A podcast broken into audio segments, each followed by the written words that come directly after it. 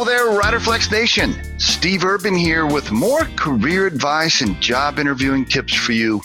And as a quick reminder, if you enjoy our podcast, please remember to subscribe to our channel and like the episodes.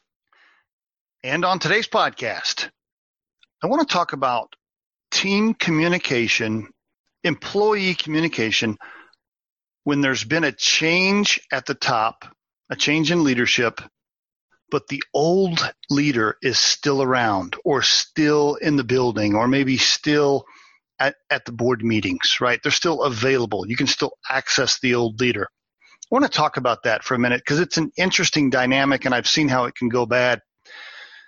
You know, we've gotten calls before where uh, companies are concerned they're about to make a change at the top, they're going to change their president or whatever and they're worried about the announcement and the timing of of the communication, etc.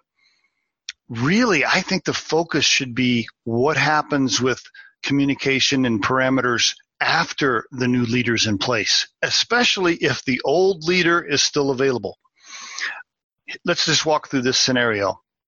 Somebody's been in place as the president or CEO for, let's say, eight years. All of a sudden, the company decides to bring in a new CEO. Okay, so let's call old CEO Johnny, new CEO Mary, right? Mary comes in, but Johnny's going to hang around a little bit, right? Johnny's going to be on the board of directors. Johnny's an equity holder. Johnny uh, is still going to come into the building twice a week because he, he's a little bit uh, kind of like a consultant or an advisor. But Mary's there now, and Mary's in charge that's where it really gets sticky, right? I, I just really want to encourage companies in that type of situation to put clear parameters in place for how communication flows to the new CEO. Because if the old leader is around, trust me, people are going to go to them, especially when the new CEO starts to make changes. okay. All employees, they just hate change most of the time. And so no matter what the new CEO does, no matter what Mary does, no matter how good of an idea it is, okay, no matter how badly it's needed, when Mary starts to make changes, she's going to ruffle feathers and they're going to run right over to Johnny's office and they're going to start to complain. That's where the key is, right? You got to put up clear barriers there, clear parameters with with how Johnny handles that situation. That's the key. Because when they come to Johnny to complain, he's got to push them back to Mary. He's he has to say, "Hey, listen, I appreciate your input, Bob. Thanks for, you know, sharing this with me, but if you haven't talked to Mary about it yet, that's the very first thing you need to do.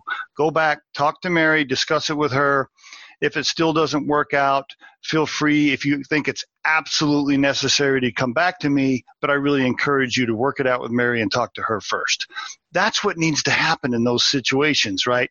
So, anyway, the summary of the podcast is this when there is a change at the top and the old leader is still accessible or still around or can still be reached, put in clear parameters for everybody on what it looks like when the employees start to complain because no matter how good Mary is, it's going to happen, trust me.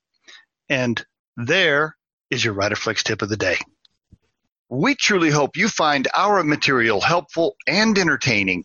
And while our podcast can be heard across most platforms, including iTunes, Google Play, Spotify, YouTube, and SoundCloud, you can become a supporter of this podcast by visiting our show on the platform Anchor FM. That's anchor.fm slash riderflex.